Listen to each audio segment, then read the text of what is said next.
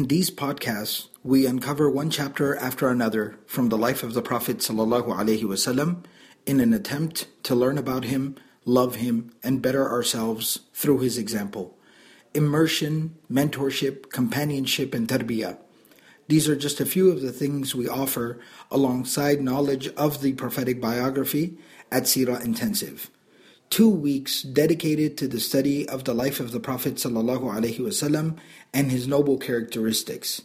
So this winter, join me in Dallas, Texas, alongside your classmates from all over the world to learn the story of the life of the best of humanity, the mercy to mankind, the Prophet Muhammad wasallam. Go to sirahintensive.com to register and for more information.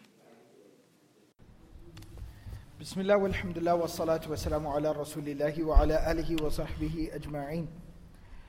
Inshallah, continuing with our study of the life of the Prophet sallallahu alaihi wasallam, Asiratun Nabawiyah, the prophetic biography.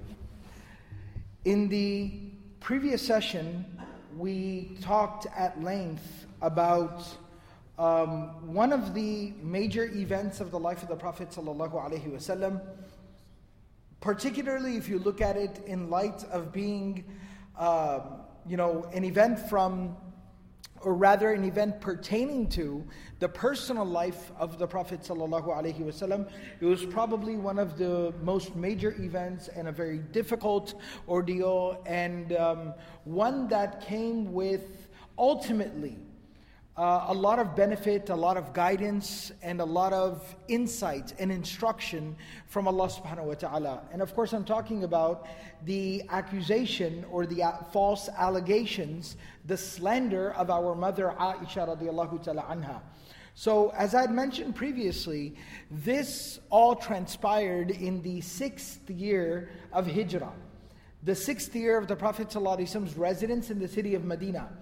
This more specifically occurred towards, you know, uh, the second half of that year when the Prophet ﷺ had left Medina, embarked on the campaign of what would be known as Banul Mustaliq. And it was uh, ultimately, alhamdulillah, it was not a very lengthy or a very difficult uh, or arduous you know, battle. The Muslims were able to achieve victory fairly easily without too, many, too much loss of life on either side. But in the return back from this journey, that's where things became very interesting, and that's where a lot of fascinating things occurred. And one of them, of course, we talked about was the very tragic and unfortunate slander ugly, false accusation against our beloved, respectable, honorable mother, Aisha radiallahu ta'ala anha, the wife of the Prophet sallallahu alaihi wasallam.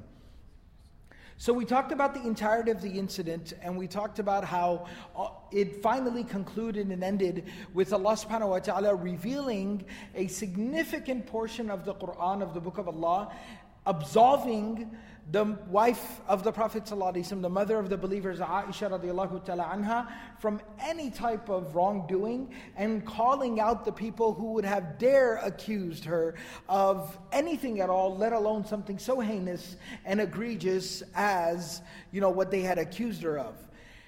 And so I had expressed in the previous session that as, you know, has been our habit and kind of our tradition, if you will, uh, in our series on the life of the Prophet ﷺ, that whenever there is a, an event, and at you know, due to that event or in the aftermath of that event, there was the revelation, particularly if there was the revelation of a significant portion of the Quran, in order to really create a very tangible, practical, and powerful connection between the book of Allah subhanahu wa ta'ala and the life of the Prophet ﷺ because the two are completely intertwined. And the two are completely related and, and cannot actually be fully appreciated without the other. Right? Neither one can be fully understood and appreciated without the other. But unfortunately, a lot of times, you know, as we find it these days, that the two have become very separated and almost kind of separate areas or fields of study. And this is no doubt you know, as a, a, result of a couple of things. Number one is overall our lack of study, our lack of diligence in studying um, our deen and our religion, where we don't make enough time to really properly, deeply, and profoundly study our religion. So we end up reading a little bit of Sirah, we end up reading a little bit of translation of the Quran, and we never actually get to the point where we start making the connections between the two, and thereby appreciating both and being able to extract deeper and more profound and beneficial lessons. Number two is overall, because of the decline of knowledge and understanding and insight into our religion itself, that we became very influenced by outside, you know, voices and influences. We became affected by outside influences. So the Orientalists, many different um, arenas of, you know, religious study or religious academics ended up telling us that, well, the seerah of the Prophet ﷺ really isn't valid or authentic or authoritative. And so we as Muslims over time, without even realizing it, became influenced by that. And so we ended up discarding or putting aside the life of the Prophet ﷺ, and thereby not really sometimes being able to understand not only, of course, what Allah subhanahu wa ta'ala is saying, but how profound it is that Allah is saying what He's saying because of when He said it. All right? And on the other hand, maybe we are studying the life of the Prophet ﷺ at some level, but like I said before, because of our lack of effort and initiative, and, and our distance from the Book of Allah and the language of the Book of Allah, we don't have a good appreciation of the Quran.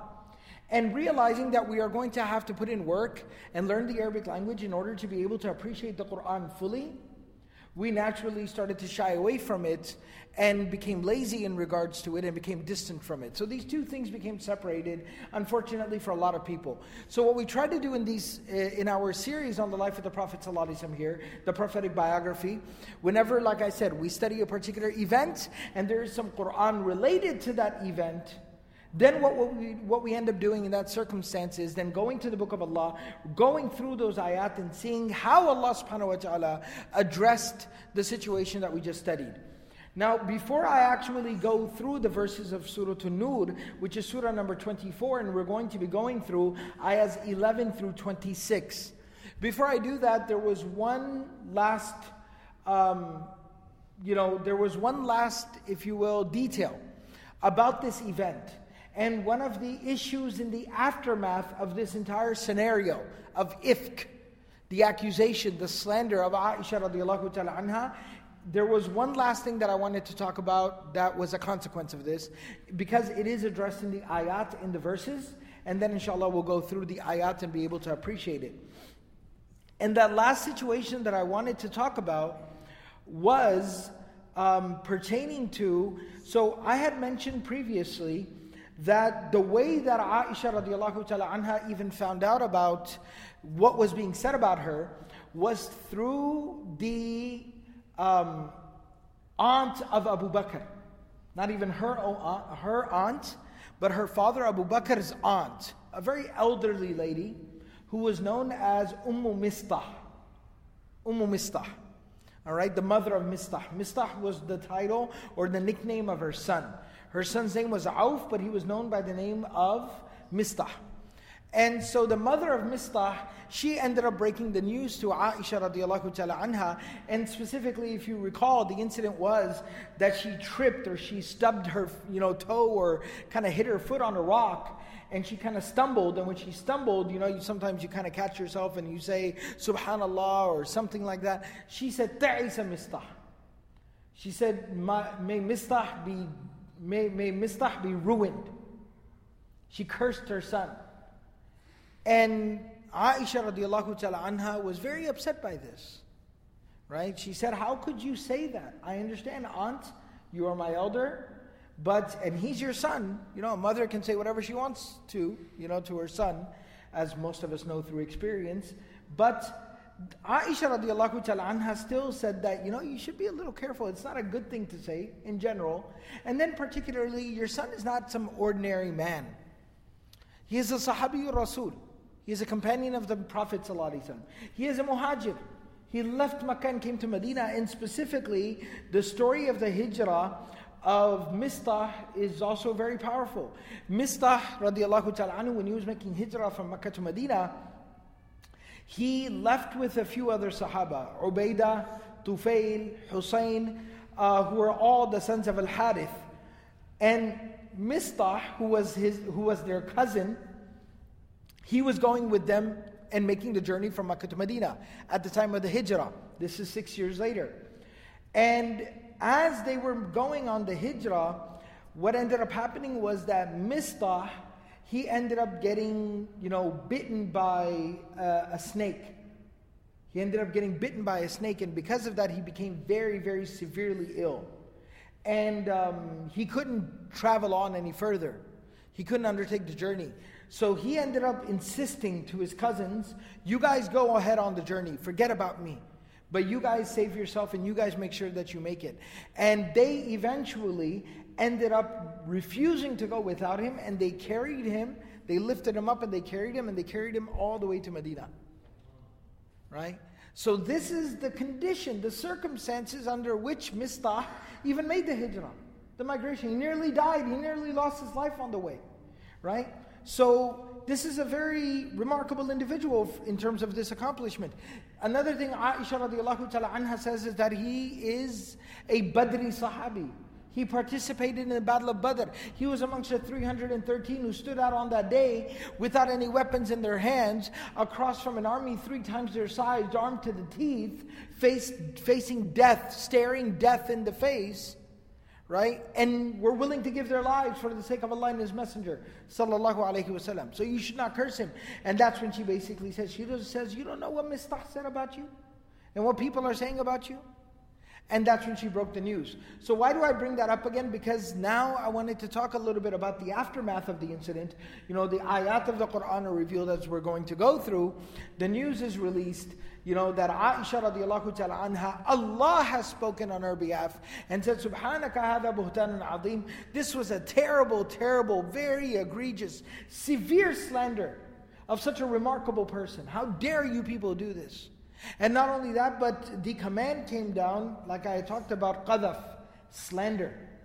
And the punishment for slander was carried out against the people who got caught up and involved in the rumor. And as I had mentioned previously in the previous session, that there were very terrible people like Abdullah bin Ubay bin Sulul, a munafiq, an open hypocrite, an enemy of the Prophet ﷺ and the Muslims and Islam, who had, of course, started these rumors and spread these rumors. But unfortunately, very tragically, that even some good believers had just got caught up in the conversation.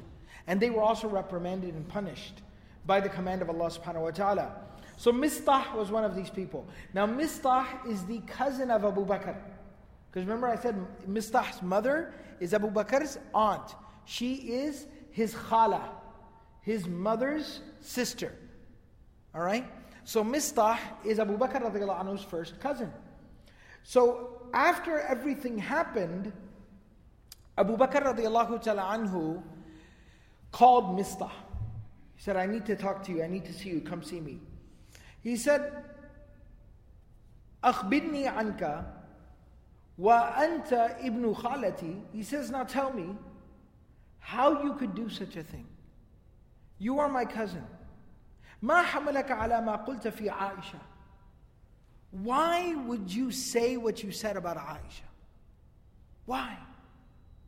I don't understand. I need you to explain to me. Now, you know, we've talked about, you've probably heard this story before, read about it before, and we talk about this quite often. But I want, you know, one, one of the goals and the objectives that I try to, you know, strive for, particularly in this series, in general, but in this series, is to really try to highlight, to bring to the forefront, the surface, the human element. The human element, the emotional component. To realize the humanity and within that, the beauty and the significance and the reality and the practicality, the relatability. You know, that, that within the life of the Prophet and even the companions of the Prophet. That Abu Bakr radiallahu ta'ala is, of course, number one, offended. That his relative, somebody that he, you know, kind of looks after, mentors as an older cousin, like an older brother, would get involved in such a terrible thing, number one. I'm disappointed in you. that you would get involved with a munafiq like Abdullah bin Ubay bin Salul. How could you do that? Number two, then you spoke about the mother of the believers, which is offensive to any believer. She is our mother. How could you do that? Number three, what you said caused pain to the Prophet sallallahu alaihi wasallam. لا تكونوا كالذين آذوا موسى. Allah told us in the Quran, don't be like those people who hurt, who caused pain to the prophets of the past. How could you do that? And then number four, and this is where the human component comes in, Aisha is Abu Bakr's daughter. I looked after you. I cared for you. I've always been there for you. And you came after my daughter, my baby girl, my Aisha. You came after her. You couldn't spare her. It's a hurt. He's hurt. He's a father. So he says to him, ما حملك على ما قلت في عائشة. Well, how could you say that about my Aisha? And then he goes on to say that some of the other people who made the comments, they're from the Ansar. They made a mistake, but they don't know us the way you know us. He said that some other people who did it, they did it out of foolishness. They got caught up in the culture. But where are your family? وأما عبد الله بن أبي فهو منافق. Abdullah bin Ubay is a munafiq. He, he openly speaks against the Prophet ﷺ. Who cares about that guy? وأنت في عيالي. You are my family. You are my blood. منذ مات أبوك وأنت ابن أربع حجج.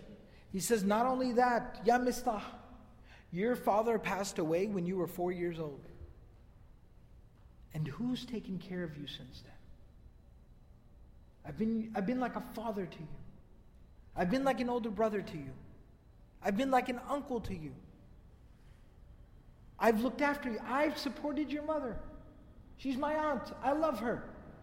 But I paid all the bills. I took care of you. I nurtured you. وأنا أنفق عليك وأكسوك حتى بلغت. I fed you, I clothed you until you became a man. ما قطع ما قطعت عنك نفقة إلى يومي هذا. I have never spared a penny in making sure you had the most comfortable lifestyle possible until today. والله إنك لرجل لا وصلتك بدراهم أبدا. He said, from today on forth, you are just a stranger. You are just a man to me, just like any other man. And my money will not serve you any longer. وَلَا عَطَفْتُ عَلَيْكَ بِخَيْرٍ أَبَدًا I have no feelings for you any longer. You've broken my heart. ثُمَّ طَرَدَهُ أَبُو بَكْرٍ And Abu Bakr said, now go. You're dead to me, go. وَأَخْرَجَهُ مِن مَنْزِلِهِ He kicked him out of his home. This is a narration from Majma' al-Zawaid and from the Tabaqat.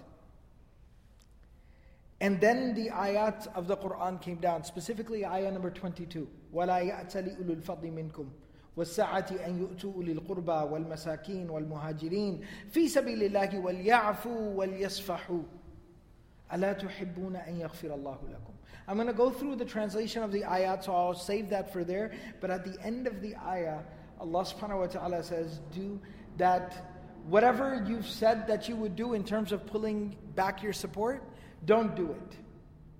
And why should you not withdraw your support and withdraw and cut off and sever your relations? أَلَا تُحِبُّونَ أَن يَغْفِرَ اللَّهُ لَكُمْ don't you want Allah to forgive you? Don't you want Allah to forgive you? That it's easy to maintain relations with, some, with someone when they're good to you. That's easy. There's nothing remarkable about that. It's difficult to maintain relations with someone when they've been bad to you, when they've been unfair to you, when they've been unjust with you To still be merciful towards them, to still be empathetic towards them. And that is what earns a pers- person the forgiveness and the mercy of Allah. أَلَا تُحِبُّونَ أَن يَغْفِرَ اللَّهُ لَكُمْ And when Abu Bakr radiallahu ta'ala anhu heard these ayat from the Prophet sallallahu baka Abu Bakr. Baka Abu Bakr. He started to cry.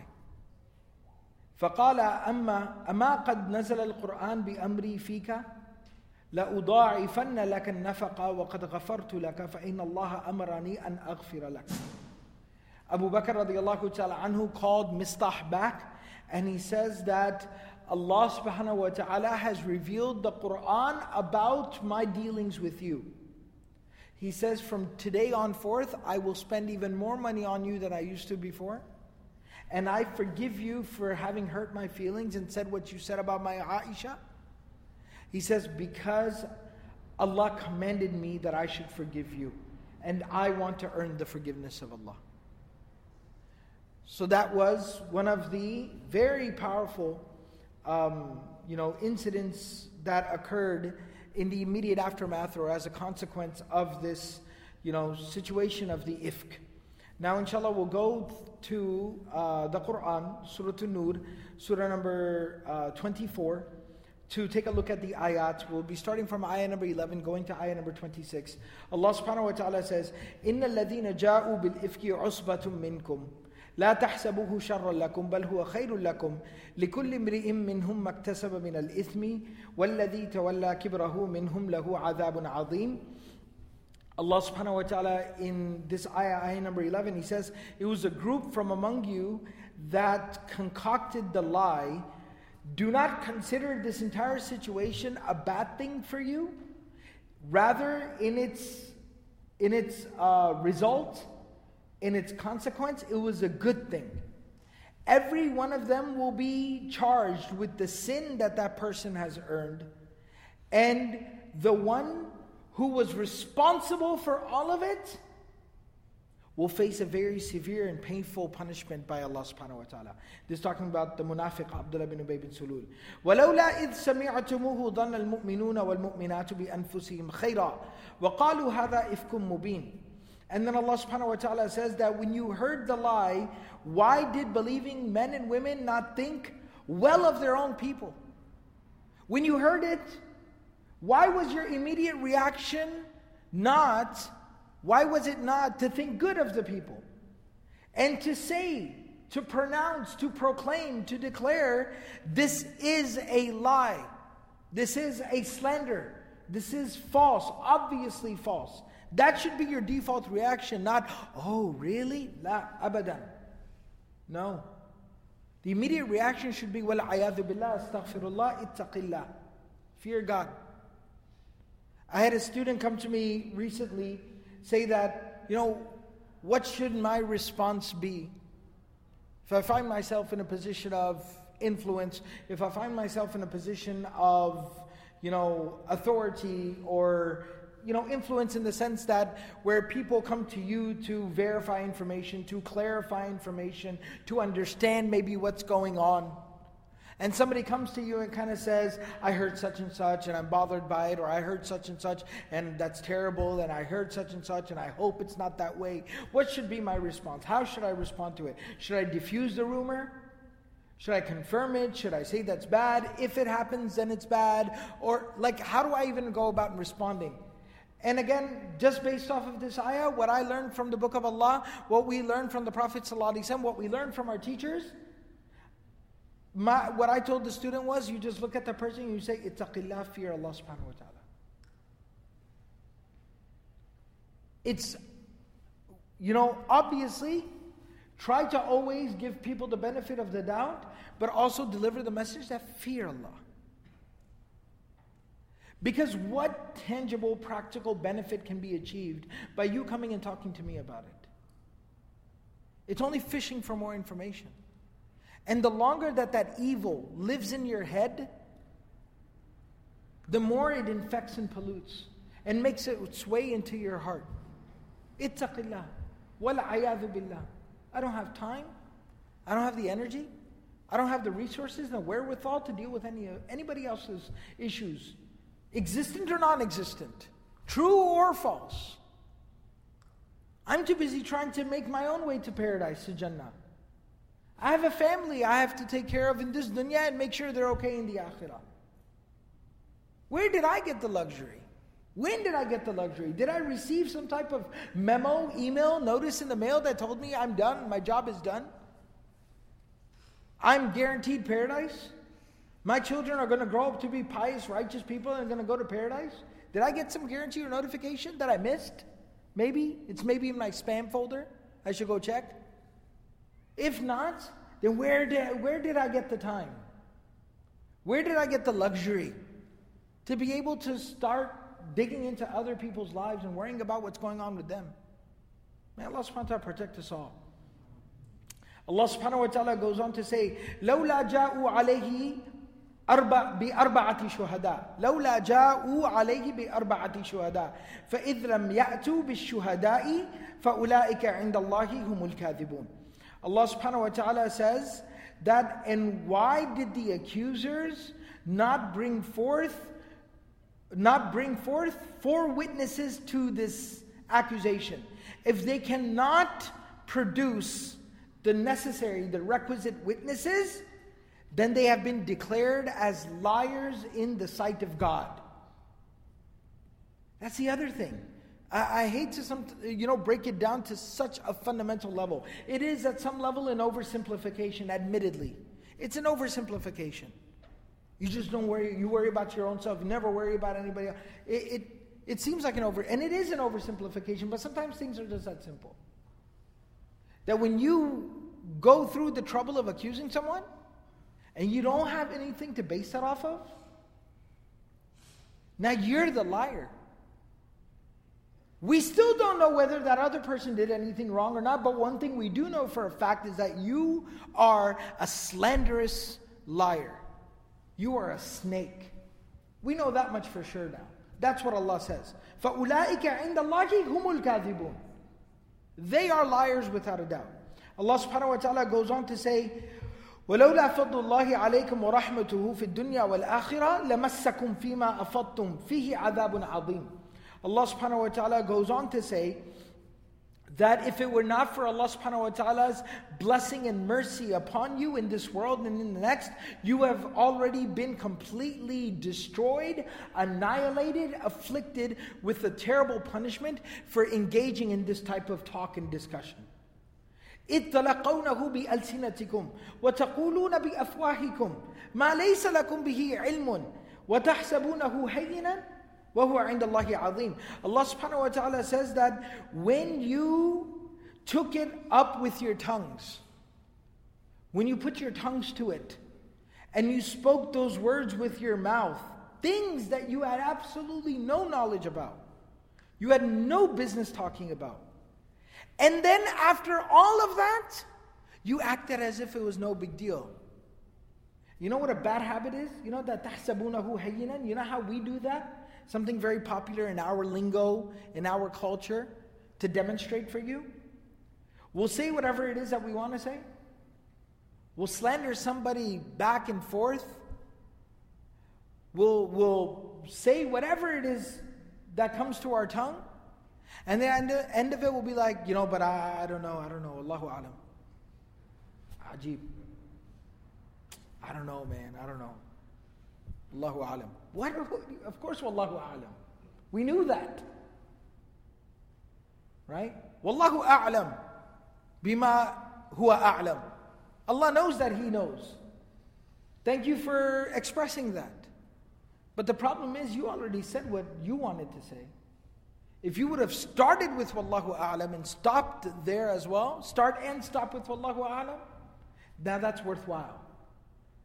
But you said what you wanted to say, and you said what needed to be, whatever it is that you needed to just get out of your system.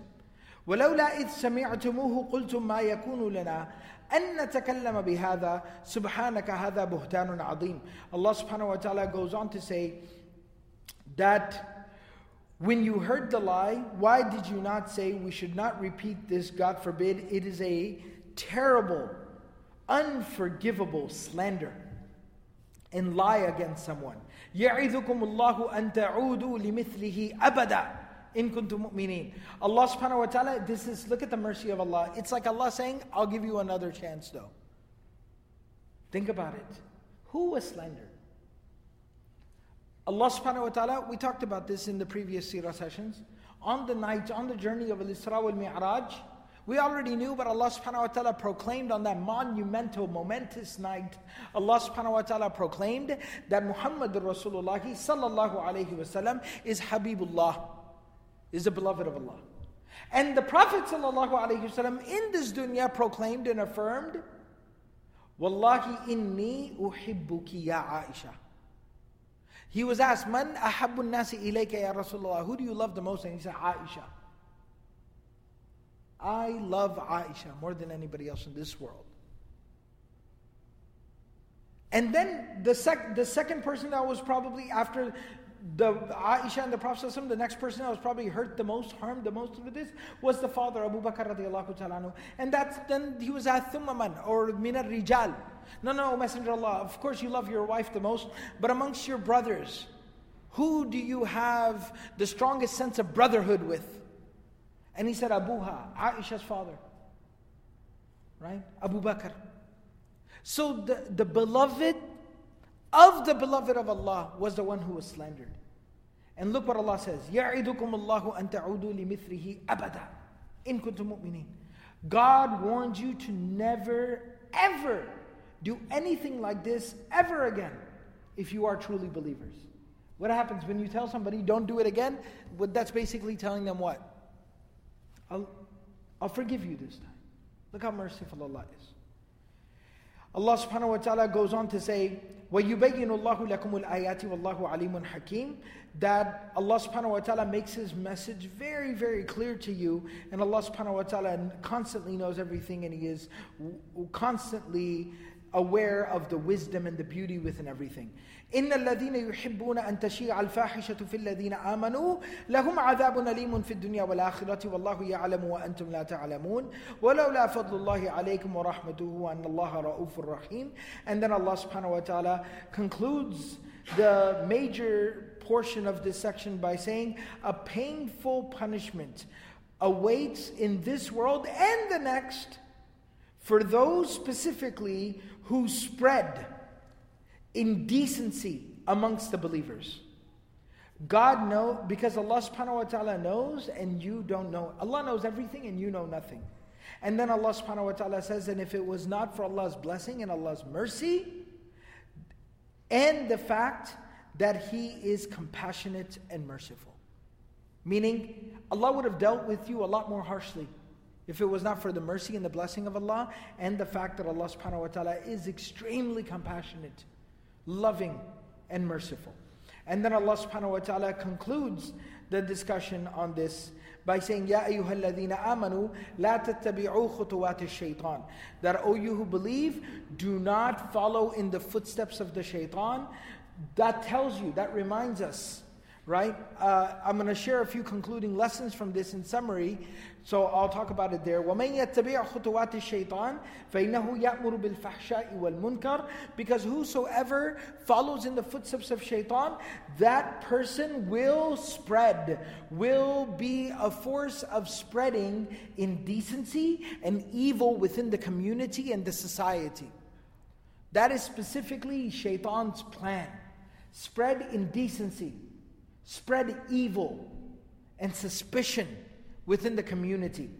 ولولا فضل الله عليكم ورحمته ما زكى منكم من أحد أبدا ولكن الله يزكي من يشاء والله سميع عليم and then Allah subhanahu wa ta'ala goes on to say that if it were not for Allah's blessing and Allah's mercy towards you not one of you would have ever been able to attain purity Allah purifies whomsoever He wills, and Allah subhanahu wa ta'ala hears all, listens to everything and everyone, and He sees everyone and everything. He is all hearing and all seeing. And then Allah subhanahu wa ta'ala goes on to say, وَلَا يَأْتَلِ أُولُو الْفَضْلِ مِنْكُمْ وَالسَّعَةِ أن يؤتوا أولي القربى والمساكين والمهاجرين في سبيل الله وليعفوا وليصفحوا ألا تحبون أن يغفر الله لكم والله غفور رحيم And then Allah subhanahu wa ta'ala says those who have been graced with bounty and plenty should not swear that they will no longer give to their family members the poor those who migrated in the path of Allah subhanahu wa ta'ala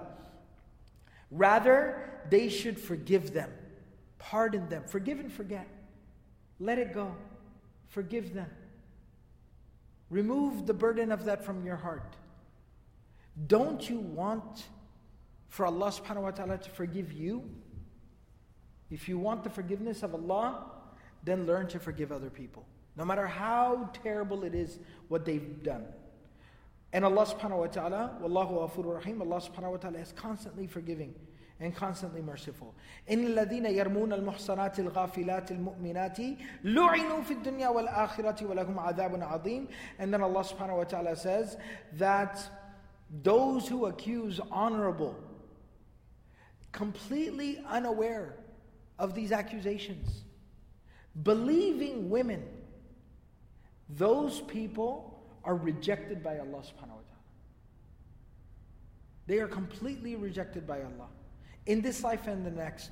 And a painful, terrible torment and punishment awaits for them in the life of the hereafter. May Allah subhanahu wa ta'ala, you know, protect us all. يوم تشهد عليهم ألسنتهم وأيديهم وأرجلهم بما كانوا يعملون that that is the day that their own tongues their own hands their own feet will testify against them this person walked to that other person's house, sat down and drank tea with that other person, and then talked about people. And, and attacked people's honor and people's decency. They, this will testify against the person.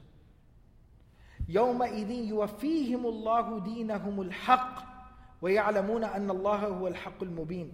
And Allah subhanahu wa ta'ala says that on that day, Allah subhanahu wa ta'ala will fully, you know, Allah subhanahu wa ta'ala will fully award them whatever it is that they are deserving of. Retribution. Allah will offer complete, absolute retribution on that day. And it's very interesting how it said retribution. Meaning, for those who were slandered, they will be honored. And those who slandered, those who did the slandering, the liars, the accusers, they will be ruined on that day. وَيَعْلَمُونَ أَنَّ اللَّهَ هُوَ الْحَقُّ الْمُبِينَ And they will come to realize that Allah subhanahu wa ta'ala, He Himself is the ultimate truth. He is the truth. And then Allah subhanahu wa ta'ala says, الْخَبِيثَاتُ لِلْخَبِيثِينَ وَالْخَبِيثُونَ لِلْخَبِيثَاتِ وَالطَّيِّبَاتُ لِلطَّيِّبِينَ وَالطَّيِّبُونَ لِلطَّيِّبَاتِ This is a very interesting and remarkable ayah of the Quran and Mufassirun have discussed it at length. It's an example of the really remarkable, profound, marvelous eloquence of the Quran. So there's a number of different commentaries for it. There's a number of different layers for it. Scholars have been fascinated by this ayah for you know oh, a millennia and a half. I'll share a va- very basic translation and just a little bit of insight into it with you. So it says, corrupt women are for corrupt men, and corrupt men are for corrupt women. Good women are for good men, and good men are for good women.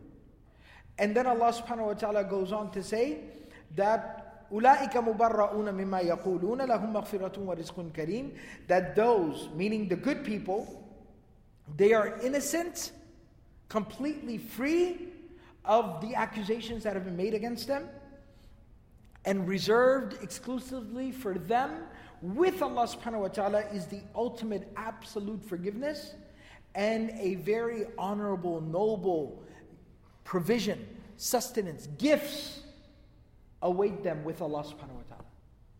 Allah has made arrangements for them. Allah subhanahu wa ta'ala has set up hospitality for them. Allah will host them. Right? So the, the curious part of the ayah is where it says corrupt, you know, women are for corrupt men and corrupt men are for corrupt women, and then vice versa. You know, it says that the good women are for good men and good men are for good women. So this, like I said, has many, many different implications and meanings. But part of its relevance and significance here within this context is the fact that you dare accused the wife of Muhammad Rasulullah Do you have any idea how stupid that is? Do you have any realization, any awareness of how foolish that is? The wife of Muhammad Rasulullah. When Allah puts good people with good people, who do you think Allah would have provided His beloved, His Habib, His friend, His the, the best of His creation? Who do you think Allah would have provided as His companion? Aisha was provided to the Prophet by Allah as a companion. And you accused her? Really? The, the, the logic, you know, maybe your spiritual fortitude didn't work, but even your brain didn't work at that moment? To logically think about this? And Allah subhanahu wa ta'ala concludes with that. Allah concludes by saying, Well, you whoever said whatever they wanted to say, fine, they said it. They sullied their own souls, their own tongues. But those people that they accuse are completely free. Free of what these people said about them. And Allah subhanahu wa ta'ala has reserved mercy, forgiveness, hospitality, honor, blessings, nobility for them in the life of the hereafter. May Allah subhanahu wa ta'ala make us amongst them. And may Allah subhanahu wa ta'ala grant us the company of the Prophet and his beloved family in Jannat al-Firdaus al-A'la. Um, from the ayat of the Quran, because it was a pretty lengthy passage, there's just three basic points. I wanted to kind of point out three things that really jump out that are kind of the crux of the passage.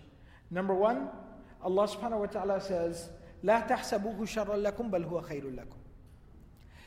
Allah says this wasn't bad. This was good. It's good that this happened. Allah says, don't worry. It was painful in the moment, but it was good.